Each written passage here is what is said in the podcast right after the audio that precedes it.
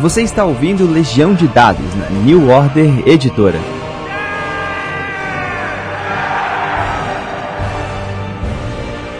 Meio barra pesada. Algumas horas atrás em San Ciro ele ficou furioso, quebrou sua custódia, acabou com o calor e saiu no especial.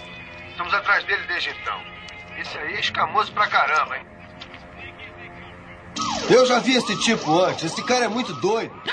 Saudações, mestres e jogadores. Meu nome é Pedro Borges dessa é Legião de Dados. Seu intervalo da vida real para falar sobre RPG. Pois muito bem, chegamos ao dia que eu estava esperando já há algum tempo, cara. Eu queria muito falar sobre esse jogo. Eu quase gravei um episódio sozinho, como foi do Blade Runner sobre ele. Mas eu sei que tem muito mais gente que é apaixonada e tem um cara que está com um projeto sensacional que a gente vai começar, inclusive, apresentando esse jogo para depois apresentar uh, o projeto dele num, num próximo episódio. Eu estou falando do Mork Borg. É, para quem não sabe, é um projeto do, do Stockholm Cartel, que é uma turma da Suécia que foi apoiada pelo pessoal da Free League e que criou um projeto muito parecido com o que tem aqui a New Order com o projeto The Last Order. Lá eles têm a Free League Workshop, que é um, um centro de, de apoio, de incentivos a grupos criadores, né? Então, apesar dele ser um jogo da Free League, ele tem o selo do, do, do Stockholm Cartel, que na verdade é uma dupla, né? É o Pell Nilsson, que faz o texto e o game design, e o Johan Nor, que é o cara do, do design gráfico de arte, que é um dos grandes diferenciais desse jogo. Eu estou falando do Mork Borg. E para ter essa conversa eu trouxe ele que é metroviário, mas dentro do cenário do RPG você provavelmente conhece ele pelo Southborg. Estou falando do Bernardo Lima. Tudo bom com você, cara? Tudo bem, Pedro. Muito obrigado pelo convite aí para conversar de um dos meus jogos favoritos.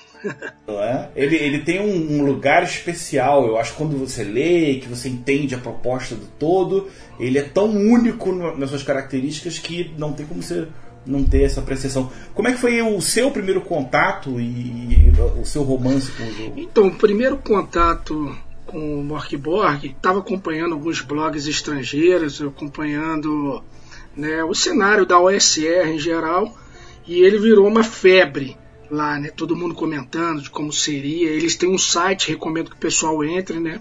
O site está em inglês, em sueco, acredito que quem tiver dificuldade. Qual o nome? É Morkborg. Morkborg. Morkborg mesmo. Morkborg.com.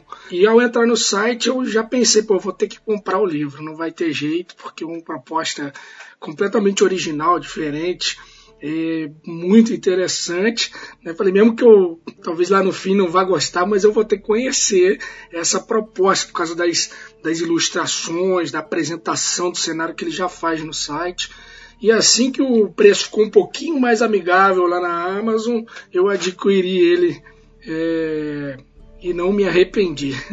Cara, um dos, dos, aspectos mais importantes que impactam é, é, quando você tem o livro em mãos, primeiro esse amarelo brilhante, maravilhoso, que explode em qualquer estante, né? Uma, uma, uma logo que já leva a, a estética que não só remete a, a, a, a fanzine, mas como as fanzines de grupos de heavy metal, né? É uma coisa que é, ele já tem uma violência, um horror, uma brutalidade que está intrínseca a ele e que faz com que ele seja melhor e, em certas formas, a pior característica. Por que nesse sentido? Porque ele é muito inovador, cada página é um desafio mas às vezes eu tenho uma necessidade de que existisse um livrinho normal de texto corrido, só para poder facilitar, né? Você tem essa, essa dualidade quando você lê Então, eu acho que o Morkborg, ele antes de ser um jogo, ele é um ato estético. Então esse livrinho amarelão, A5, pequenininho, menos de 100 páginas, né, com umas artes assim sensacionais, ao mesmo tempo que algumas artes você vai ver assim, apesar da temática pesada, parece ter sido feito por criança, então ele oscila, né? entre, entre, entre uma abordagem muito, uma arte muito elaborada e algumas outras é, é, menos elaboradas, e assim, uma arte caótica. Né? Então ele claramente ele já começa o livro, você pega ele e você fala, o livro é caótico.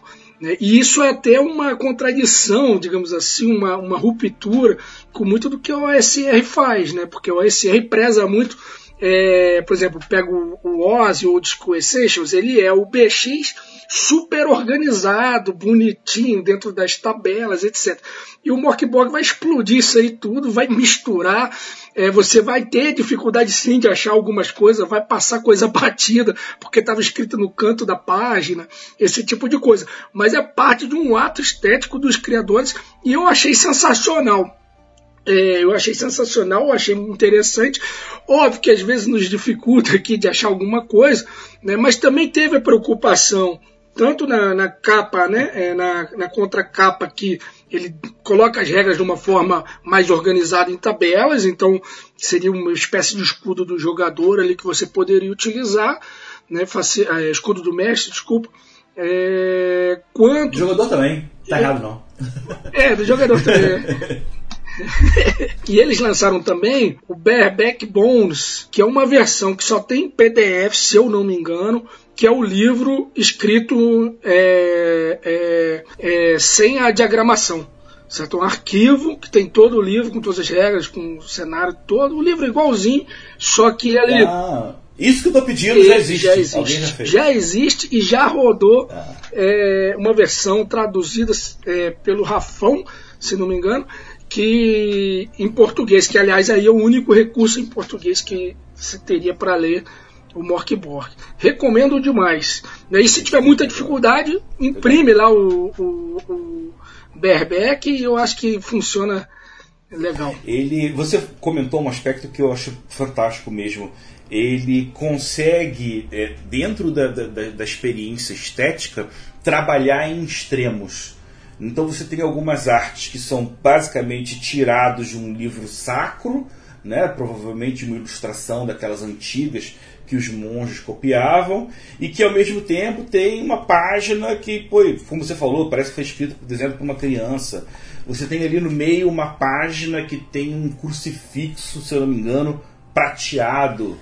Né? O, o, o livro, ele a princípio, ele é preto e branco com detalhes de amarelo, mas volta e meia você toma um susto e aí tem um rosa, tem um, um, um vermelho, tem umas. umas um, eu acho que ele, ele, ele se.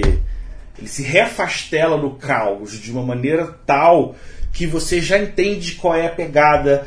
É, ele tem uma história de cenário de mundo muito, muito legal, muito interessante, mas que ele é tão estiloso por si só e ao mesmo tempo existe um incentivo à, à, à cultura, à criação coletiva de jogo, né?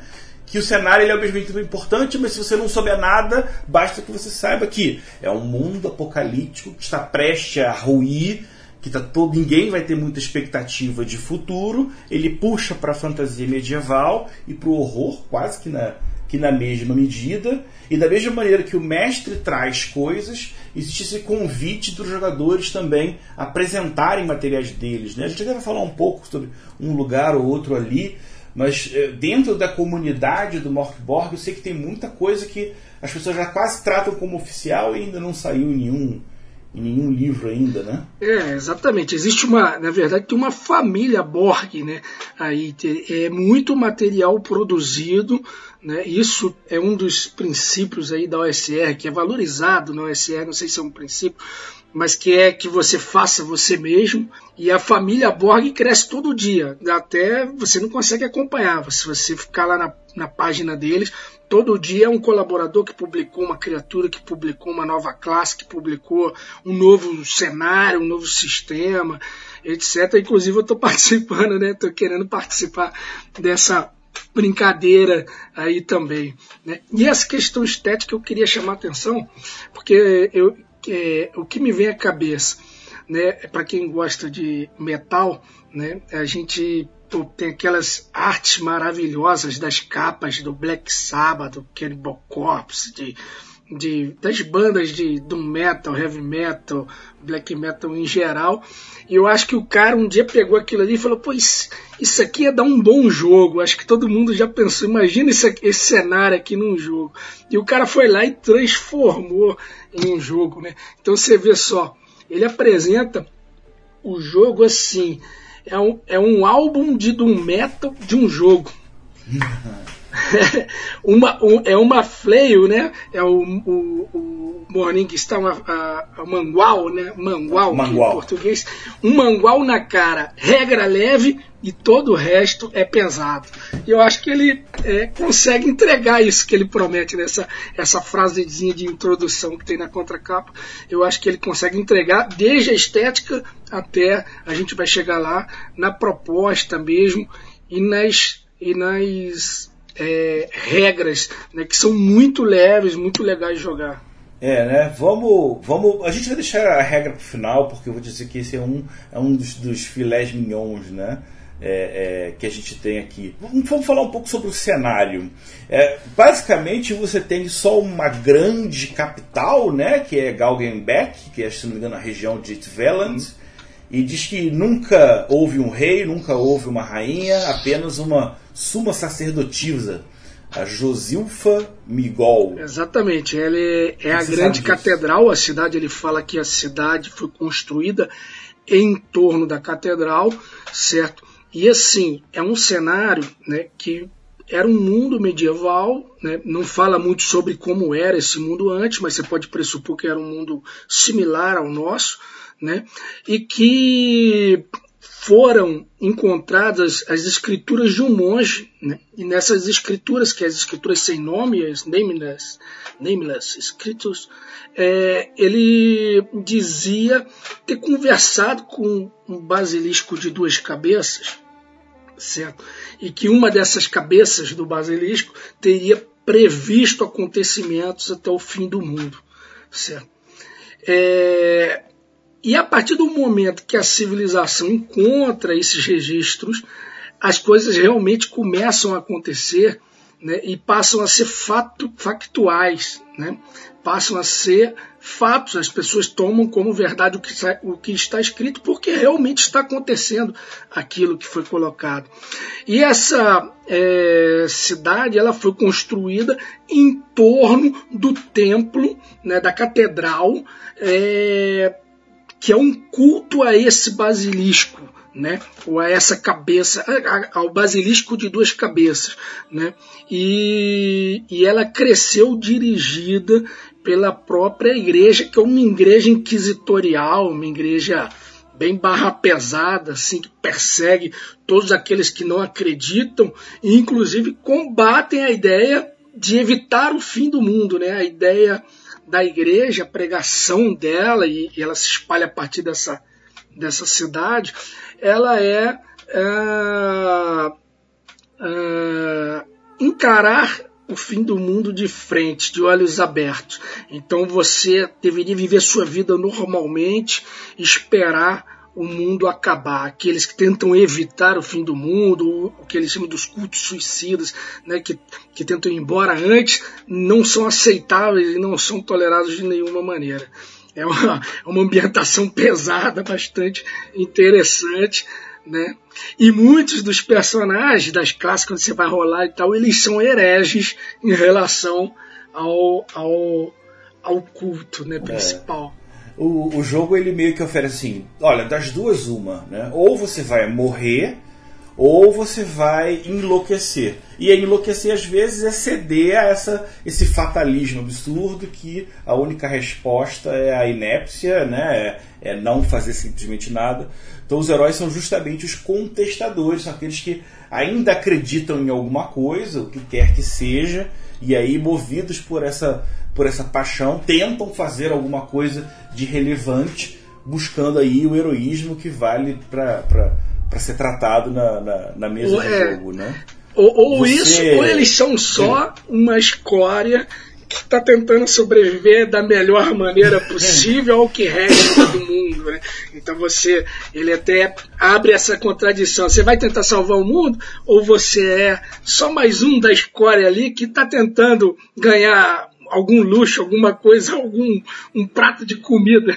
A paixão pode ser só sobreviver, né? A paixão pode ser só sobreviver. Até isso é uma, uma contestação do status quo, né? Exatamente. De Galgenbeck. É legal porque ele, ele, ele funciona muito bem como uma, um, um, um, cenário base para você começar uma campanha de mundo, né? É como se tudo meio que terminasse e começasse ali, e aí quando os jogadores criassem os personagens, já existe todo um universo rico, com trocentos elementos, tantos elementos que o jogador pode inventar o que ele quiser, ele pode trazer o que ele quiser. E aí nos leva a, a, a leituras estéticas interessantes, porque por mais que o jogo ele seja uma fantasia medieval, por ele ser apocalíptico, existem muitas é, é, pessoas que trazem elementos de apocalipse de explorando outras épocas, às vezes trazendo temas que não fazem muito sentido no, no, no mundo medieval, como radiação, como obsolescência, né? E, e, é interessante justamente pelo, pelo lado pesado, justamente você discutir isso. É, em que ponto a brutalidade opressora vai ser uma coisa que vai marcar o, o, o narrador, né? O, cada mestre de jogo de Morkborg está convidado a trazer ali uma perversão, um abuso, alguma coisa bem pesada para explorar. Você Sim, com certeza. Né? Ele, ele, ele vem explorar o tema, né? É, é, o que a humanidade seria, né? É, se ela soubesse que ia morrer, né? Então isso é muito presente no cenário os nobres, né, a aristocracia, ela é toda degenerada, né, ela ela está ali decadente, um mundo que está morrendo, que já não tem muito mais para oferecer nem para os ricos, certo? mas vivendo do, do pouco é, é, que ele consegue fazer se sentir acima do, da, da ralé, né? Então, é, e completamente alienada. Então tem a figura da Antélia lá, né, que ela está sonhando com um mundo fantástico em que ela manda e desmanda, porque ela é a condessa lá que, que reina toda uma região, né? E ao mesmo tempo ela não está entendendo nada do que está acontecendo, né? Ela está tomando as decisões é, é, completamente fora da realidade do que está do que está acontecendo, o mundo vai morrer, o que, que ela está fazendo ali. Né? Então, é, ele traz vários desses elementos. Eu costumo explorar bastante questão social no, no jogo. Certo? Então, faço muitos jogos assim dentro da cidade. Né? É, problemas com a igreja, problemas com o governo, problemas com o rei sombrio, né? que é até a aventura inicial você começa preso é, injustamente por ordens do Rei Sombrio. E ele. É, eu gosto de explorar esse tema, ainda que eu explore de conjunto. Né, vai para os ermos, faz buscas, né, porque muitos acreditam que quando eles, eles forem para os ermos ali, eles vão encontrar alguma resposta. É, que possa evitar o, o, o fim do mundo, é, alguma outra escritura que fale como vai, como evitar, algo do tipo, né? É, então, Ou só um tesouro que você possa vender para você conseguir jantar, né? Exatamente. Exploro muitas é. coisas por aí, certo? Eu, eu, gosto de pegar por aí, tanto o social quanto é, a ideia da escória, né? Do que você é, é, você vai morrer, você sabe disso, né? Então você não é a melhor das pessoas, digamos assim, também como, como personagem do jogador. É, eu gosto muito dessa parte inquisitorial você sempre tem alguém que está correndo atrás de alguém para poder punir porque fez alguma coisa de errado, como se essa forma de caçar os, os infiéis fosse uma fuga para você ter que lidar com a própria questão. Você não, você não pode mostrar que você está sendo horrorizado com o fim de tudo, mas você pode caçar quem é infiel. Então você tem uma série de pessoas que em teoria seriam esclarecidas, talvez pudessem até ser heróis, mas meio que se perverteram dessa maneira, né? É, a, vamos, vamos, vamos, estender um pouco mais o mundo. Né? A, a norte da, da, grande cidade tem uma floresta complexa que parece que está crescendo de maneira não natural. Né? Ela chama Sarkash. É, por si só ela já é um cenário perfeito de aventuras envolvendo essa, essa, esse aspecto caótico do crescimento da natureza, mas no coração dele ele tem ali escondido um horror ainda muito maior, né? que é, seguindo uma, uma, uma, trilha de árvores mortas fica é, Graventosk, que é um cemitério cheio de mausoléus, estátuas de querubins, fontes quebradas, fossos né, entre as, os túmulos comuns. E ele é, vamos dizer assim, a parte do cenário rural do que você pode explorar na, na, na no, em oposição à, à, à, cidade maior, né? O problema dali é que você tem o Rei Sombrio, se não me engano, é, ele mora lá, ele é? é? Ele tem um palácio em Graventosk. Que é um, um, um, um palácio... Perdi agora a palavra. Tem essa floresta, uma floresta que dá a impressão de ser intransponível. Uma coisa que eu quero chamar a atenção também: o livro não, não procura é, esmiuçar as coisas, a lore do jogo, a ambientação tão profunda assim. Né? Então, ele fala de Sarkash, né, é, da floresta, diz como ela é, a descrição que você fez perfeitamente aí, mas ponto exatamente como ela é, o mestre vai desenhar ali com os jogadores, né? então ele não vai é, é, é, tentar ocupar todos os espaços né, da, da, da, da, da lore.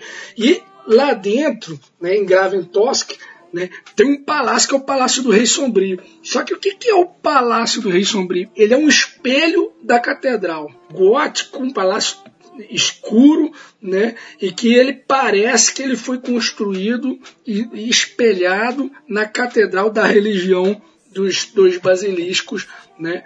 É, e fica reinando ali o, o, rei sombrio, né?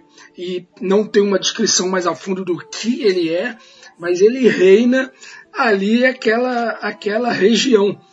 Inclusive o castelo dele, né, ele é um castelo caótico, com várias entradas, com várias saídas que sequer os homens dele dominam né, como funciona.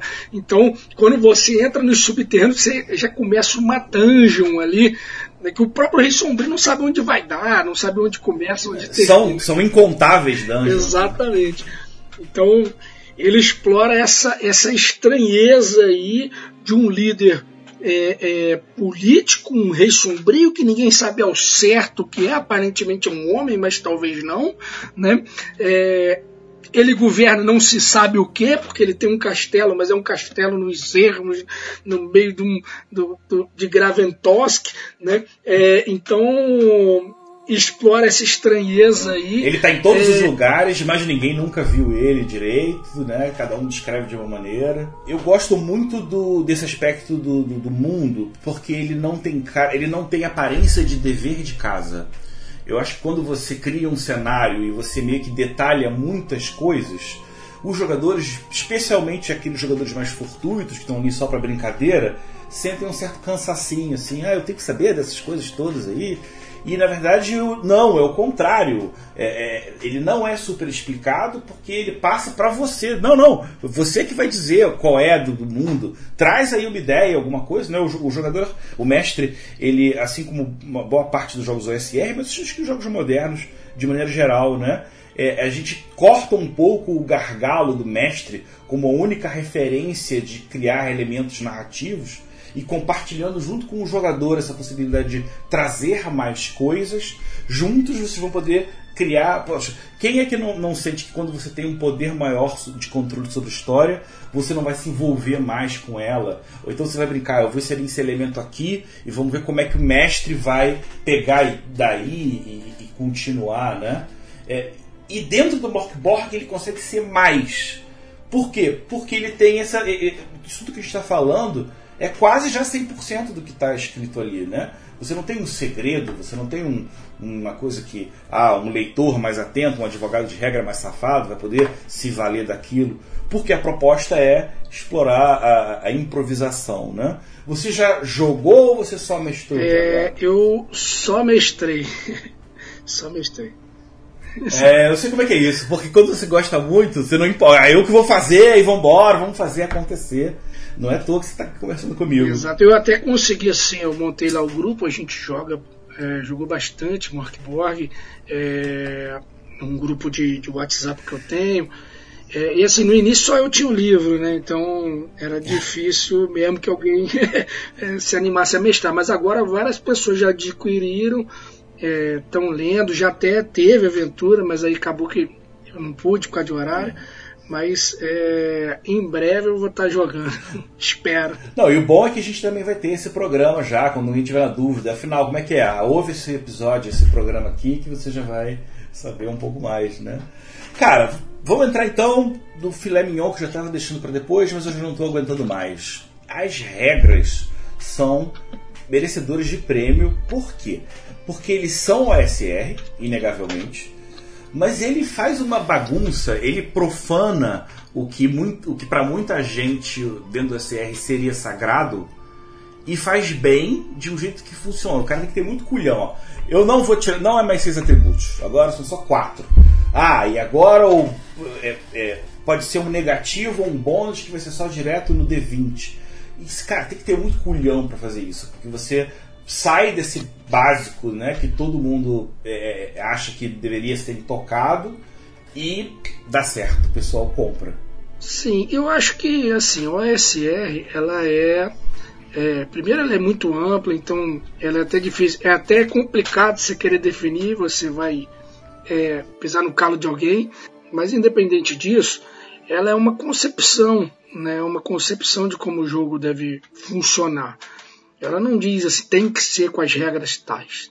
Né? Então, é, eu acho que eles conseguiram trazer elementos é, com regras novas, né, é, embasadas em outros jogos também. Então, muita coisa eles beberam ali do Nave, né, que é um outro jogo OSR nem tudo assim é, foram eles que, que trouxeram pela primeira vez, né? Mas eu acho que eles conseguiram fazer um jogo que assim as regras são muito leves, a aleatoriedade é muito importante no jogo, então o tempo inteiro no jogo você vai esbarrando é, na, na ideia de é, é, jogar aleatoriamente um dado para definir né, o que vai acontecer com o cenário, o que, que vai acontecer na próxima sala, é, a importância dos testes de reação, testes de moral, que são coisas que é, a OSR dá muito valor né, para que os jogos não fiquem o mestre controlando tudo que os NPCs vão fazer, então ele também ser surpreendido. Pô, esse cara vai ser mais amigável, nem estava esperando por isso, mas ele rolou o dado ali e o cara saiu que ele é mais amigável. Né? E isso gera é, eu acho que é um jogo OSR assim, no espírito da OSR. Né? Ele traz esses elementos de regra novos, as regras são bem simples, então também não tem muita muita invenção, porque não tem como complexificar. Tem esses quatro atributos, né, que é força, agilidade, presença e toughness, né, que seria o que? Vigor, resistência, algo por aí. É, uma geração de personagens aleatórias que eu acho magnífica, porque você senta, rola dados, sai o seu personagem. Né? Você não faz grandes escolhas. A partir do momento que está o personagem na sua mão, aí você vai ver o que você vai fazer com ele. Né? Até os, os... O personagem se, se revela, né? ele se abre para você. Ó, tu, tu, vai jogar com isso aí mesmo. Exatamente. É. E as classes que ele apresenta como opcionais, mas quase todo mundo usa as classes, pelo, pelo que eu conheço, porque elas são bem legais elas têm tudo a ver com o cenário, elas trazem assim umas coisas muito interessantes, né? É... Então acho que, que ele consegue amarrar ali de uma forma legal essa ideia de ter as regras leves, ter uma temática pesada, eu vou voltar nisso depois, é, mas o, o e funcionar né? Então você pode rolar, tem umas tabelas opcionais que você rola um vício, né? alguns maus hábitos e vícios e características do personagem. Então você pode fazer uma coisa bastante legal é, com esse elemento da aleatoriedade. Outra coisa que eu me agrada muito, e que talvez seja isso que decidiu assim, pô, eu, quando eu for trabalhar alguma coisa eu vou fazer em cima do, do Morkborg, é a ideia de que só o jogador rola o dado em combate. Eu acho isso bacana o jogador ele tem uma ele tem a arma que dá, diz qual que é o bônus que ele tem, ele anota ali do lado da arma dele, que é baseado em força, né? E ele tem uma característica chamada defesa. Então o papel do mestre no combate, ele, digamos que ele está lutando contra um, um, esqueleto, aí ele fala, eu ataco o esqueleto. Então, ó, rola o dado para ver como vai ser o ataque e tal. Ah, agora o esqueleto te ataca assim assado, ele vai tentar acertar sua perna e tal. Rola a sua defesa. Então, um jogador que se defende né, para se defender do esqueleto, a dificuldade é 12.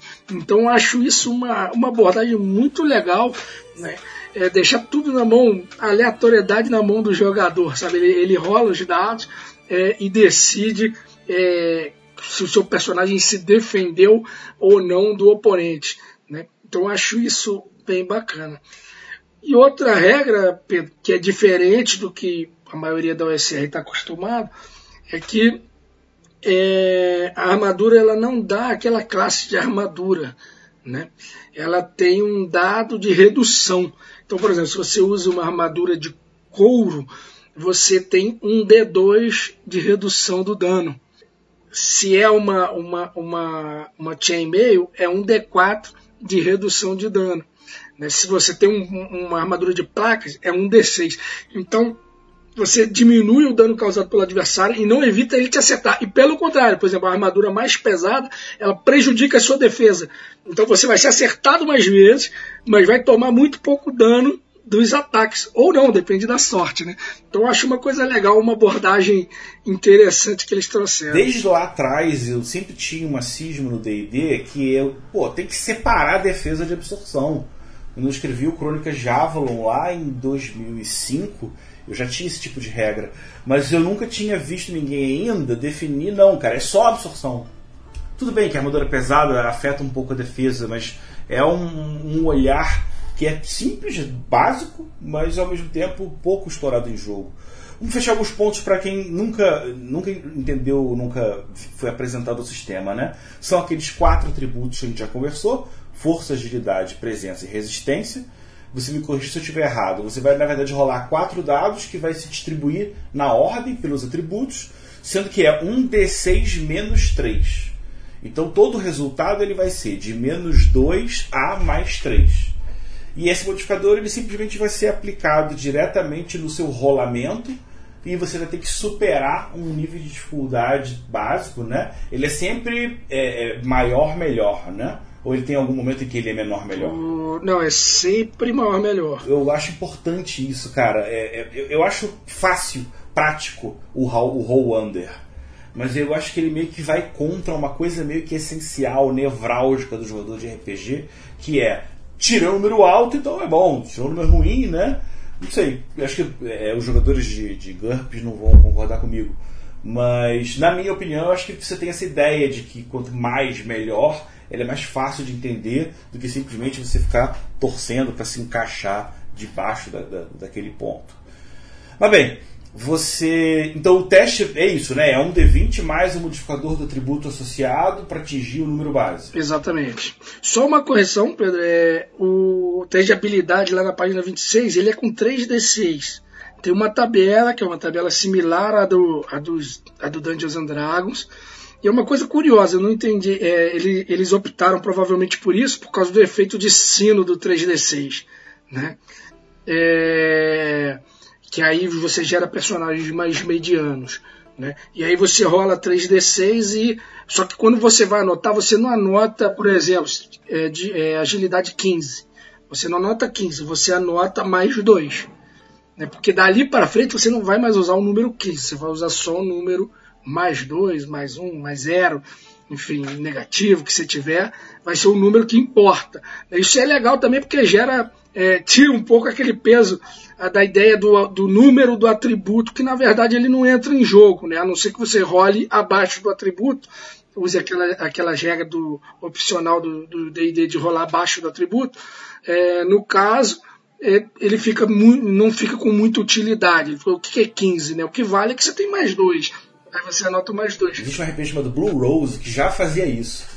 Né? Ele meio que, ah, você rolou, saiu tanto, tudo bem. Agora você nunca mais vai ver esse número. O que importa para você é o modificador que você tem Sim. desse atributo. E faz sentido, né? É prático, né? E, e, ao mesmo tempo, e aí de novo, não só pela ideia do sino, para quem não conhece, né? Quando você joga três dados, você na verdade você vai criar uma, uma, uma, uma curvatura na qual em média os números vão sair mais no meio e vai ser mais raro o das extremidades. Né? Tem muita gente que, que, que brinca que o GURPS ele explora o sino quando o D&D não explora.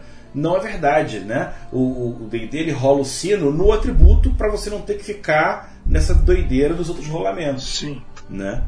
É, eu gosto muito, cara. É, e assim, e é de uma elegância, né? Essa própria página que você falou do 26 a forma como ela é apresentada, mostradinha, cara, Chuchu beleza, cara, é, é, é lindo demais. E aí você pula duas páginas, você vai pro hit point e tem um coração quase que pulsando, vivo, o visco do brilho da folha. Parece que você pode passar a mão e, e escorrer. Simplesmente para dizer, hit point gigante. Começa com toughness mais um D8. Né? Na pior hipótese, um hit point, mas nunca menos, porque menos que isso é morto. E só. Né? O máximo que ele explica é isso: com zero você está quebrado, com negativo você está morto. Exatamente. Voltando para a parte que você falou das tabelas, cara, que, que parada maravilhosa. É, ele não só. É, qual é, qual é o, o, passo além das tabelas do Morkborg? E aí o fato de ser vida, esse estilo de arte de fanzine, vira um diferencial só positivo. Ele transforma o ato de ler a tabela como uma experiência coletiva. Né? Eu acho que os jogos remotos até perdem um pouco isso, porque o livro ele é um objeto para estar tá na mesa de jogo e para ser lido em conjunto. Né? Quando você vai rolar, pô, o mais clássico que é rolar um D10 para saber qual é a arma que você começa. Cara, numa margem só está escrito lá um fêmur, que dá um D4. Eu tenho uma imagem de um fêmur e acabou, não tem mais nada. Aí você fala, pô, vai ser uma página para cada arma? Não. Aí vai na arma seguinte, tem uma pessoa num estilo de desenho antigo, e ele está sendo trespassado por nove tipos diferentes de arma. E é cada uma dessas armas que estão perfurando o coitado do, do, do defunto estão as outras variações, né? Que é o staff, é a espada curta, é a faca, né? E, cara, como se ainda não fosse suficiente, você vira a página, ainda tem o 8 e o 9 e 10 que estão no spread, que é como se você tirou o alto nível, né? Você tirou o filé mignon das armas, que é a flail que dá um D8, o crossbow que dá que tem munição de D8 e a Zweihander, né? Que é aquela two-handed clássica de cabo que tem a pontinha em cima, que é a única arma que dá um D10, né? Cara, isso aí é, é, é, é uma experiência única, né? Você lê e poder dividir isso em jogo, cara, é, é especial. Exatamente, eu acho fantástico. Isso é uma das partes assim que mais chama atenção, né? Aquele cara todo machucado, ferido por todo tipo de, de arma e ele e é uma tabela, ele na verdade é uma tabela para você ver qual arma que você vai começar e também explicando qual é o dano de cada uma das armas ali que, que o jogo apresenta. É muito legal. E é tudo, né? Então seu personagem pode variar muito, porque você pode, você rola o dado, aí você fala sair com uma espada de duas mãos. Então eu sou um, um guerreiro, né? Sou algo meio guerreiro. Aí você rola ali, você não tem armadura, cara. Você leva uma pancada você vai pro saco na hora. Então, porque a armadura aqui, como a dificuldade, nada vai te salvar. Quem vai te salvar é a sua armadura. Né? Então, é, é, ela é muito importante. Tá bem legal. Dentro da criação mesmo, você ainda pode surgir algumas coisas surpreendentes. Assim. Se eu não me engano, na criação você ainda pode pegar os Unclean Scrolls e os Sacred Scrolls. Sim. É? Se você der sorte na tabela, você Cara. pode começar com um dos pergaminhos, né? que pode ser sagrado é. ou profano, né? maldito, impuro, sei lá, com a melhor tradução. Mas você pode, pode pegar um deles e aí é, o pergaminho, é, nas regras do Morkborg, ele é a sua magia. Né? Se você já leu o pergaminho, se você for alfabetizado, tem uma das classes que não, não é alfabetizada, é, mas se você for alfabetizado e leu o pergaminho e ele estiver em sua posse, você pode mandar aquela magia. Né? Mas é bastante perigoso tentar. Né? Então, é diferente do D&D, não é um teste automático, você não, não envia automaticamente, você tem que gastar um, um, um, ponto de poder, que é uma característica que vem aleatoriamente na sua ficha. É, você gasta esse ponto contra a dificuldade 12, um teste de presença. Se você falhar, você já toma um, um backslash mágico ali, que você toma um D2 de dano e fica uma hora sem poder mandar outra magia, né? Então a ideia de você ser um mago já é uma coisa meio absurda, porque ninguém depende só de magia. Porque você pode ficar uma hora sem poder mandar uma magia com, por causa de um teste. Então você é um pouco de tudo ali. A magia é mais um dos recursos que você pode ter dentro do jogo, porque você encontrou um pergaminho, né? Cara, e depois de você ter apresentado esse básico, né? Que é atributo, combate, como é que morre. Na sequência, você tem um. Cara, uma, umas 20 páginas só de tabela.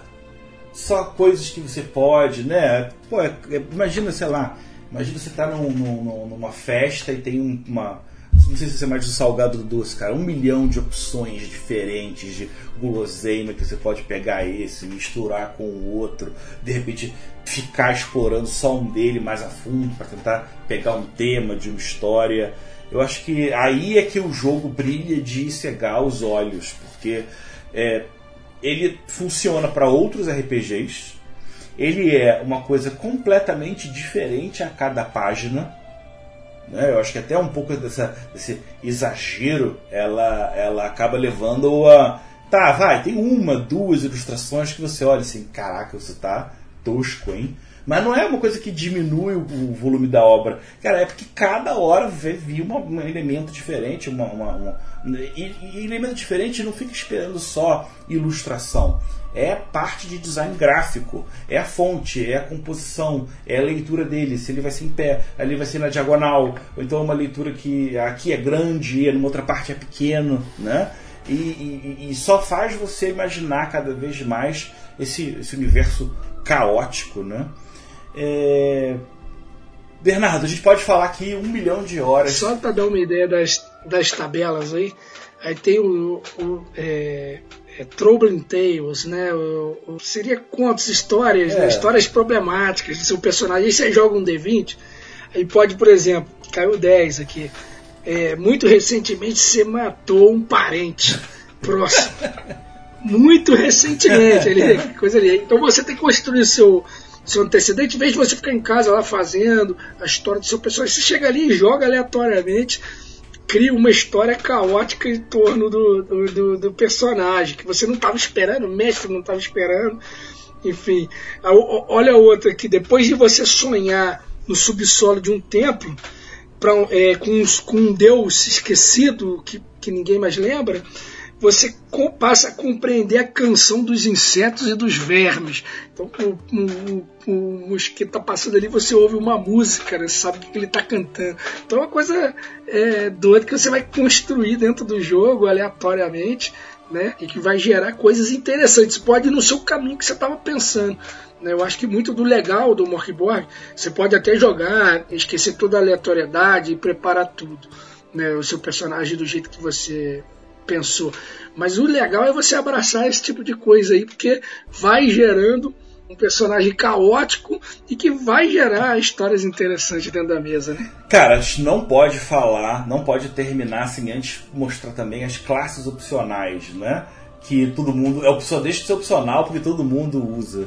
É até difícil traduzir alguns deles, mas sei lá, é o desertor é, afiado, você tem a, a escória do esgoto, você tem o eremita esotérico, o, o nobre pervertido, o, o, o sacerdote herégico, o, herboli, é, o herborista oculto.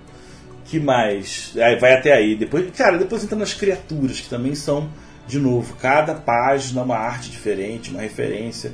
Ele vai desde aquelas coisas clássicas que seria um goblin ou um lich até coisas inimagináveis, como a, a lei de porcelana, né? Qual que você mais gosta? Ah, eu tenho dificuldade de escolher. Por isso que eu jogo aleatório. É, né, cara? É muito maneiro. Eu acho que são todas muito interessantes. É. São todas muito interessantes. A realeza lá eu acho bacana demais também. Você, é um, você na verdade, é um, é um, nobre que foi expulso, né, cara? Você foi chutado da nobreza, né, mas você mantém aquela pompa lá andando com a ralé né? Em geral, o que você tem ali de a mais é uma herança que você teve, aí tem uma espada mágica, você joga tudo aleatoriamente também. Qual é a sua herança? Você joga aleatoriamente é, é, na geração do personagem. É muito legal. Cara, muito maneiro. E as criaturas são, é, são bem interessantes também. A que eu mais gosto, para falar a verdade, pode parecer estranho, é o Goblin. Eu gosto do Goblin de Morkborg. O Goblin é tipo uma doença, né? Então ele, ele é uma criatura de fúria ali, de, de ódio é, à vida. Então você, se você for atacado por um Goblin, você pode se transformar em um Goblin. Você tem que matar o Goblin que te atacou, porque senão você vai se transformar em não sei quantos dias em um Goblin. Então parte que puxa muito gancho é isso, que se o Goblin. E, e eles sabem disso, então eles atacam e correm eles não ficam para ver qual é. Então, aí você sai atrás deles para tentar pegar, e eles, assim, como você sabe que eles são alguém que foi transformado em Goblin, né, é, é a única coisa que faz você se lembrar de um ser humano são os olhos. Então, quando você encara o Goblin, ele está com um olho de desespero, pedindo pelo amor de Deus para ser morto, porque ele está preso dentro daquele corpo. Às vezes você até reconhece os olhos de alguém que você já foi um amigo, já foi um ente querido, né? E aí, que situaçãozinha bizarra, né? Você pode explorar temas como é, muitos cenários zumbis fazem de uma forma que totalmente nova, né?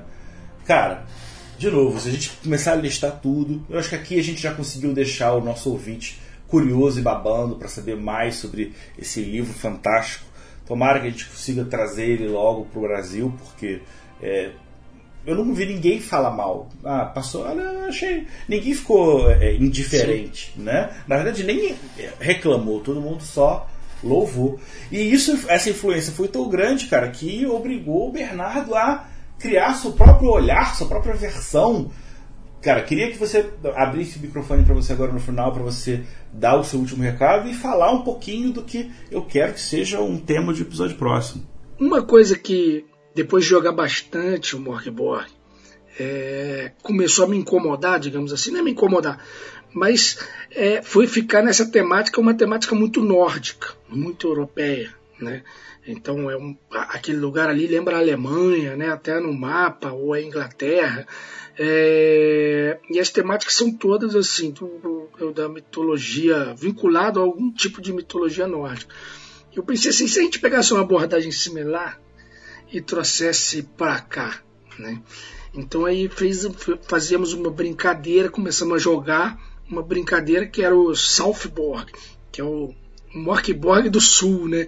Então é numa grande floresta, uma floresta terrível, né? É, e ela tem uma temática anticolonial, né? Porque ela foi uma terra que foi devastada muitos anos atrás e a terra se voltou contra os homens, né? Então ele se voltou contra a, a devastação que foi causada por estrangeiros, né? Por invasores, colonizadores, etc.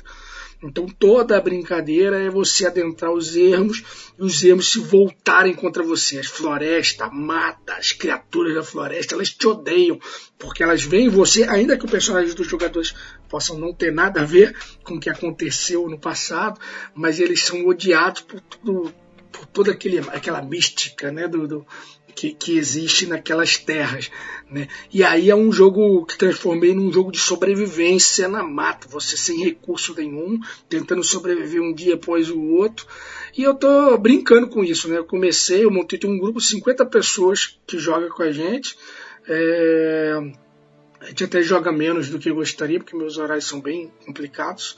É, e o, o, é, a gente está desenvolvendo jogando, sabe? Desenvolvendo jogando. A base é o Morkborg sem classe. Você começa com o Morkborg sem classe. E agora, recentemente, eu desenvolvi alguns caminhos, que são classes, né? É, é, para se desenvolver lá dentro do jogo. Mas toda brincadeira é essa: você é, lutar contra, contra. Lutar contra não, porque suas chances não são muito boas. Mas tentar sobreviver a, esse, a um ambiente que te odeia, né? Com bons motivos, digamos assim. Pô, muito bom. Vamos conversar muito sobre isso, cara. Poxa, muito obrigado aí pela presença. É, algum último recadinho, algum último né, destaque que você queira passar? Não, só dizer o seguinte: é, essa iniciativa que a gente está fazendo, a gente joga é, no Discord do Brainstorm né, que é do Samuca. Né? É, recomendo todo mundo a ouvir o podcast dele também, porque é bem legal.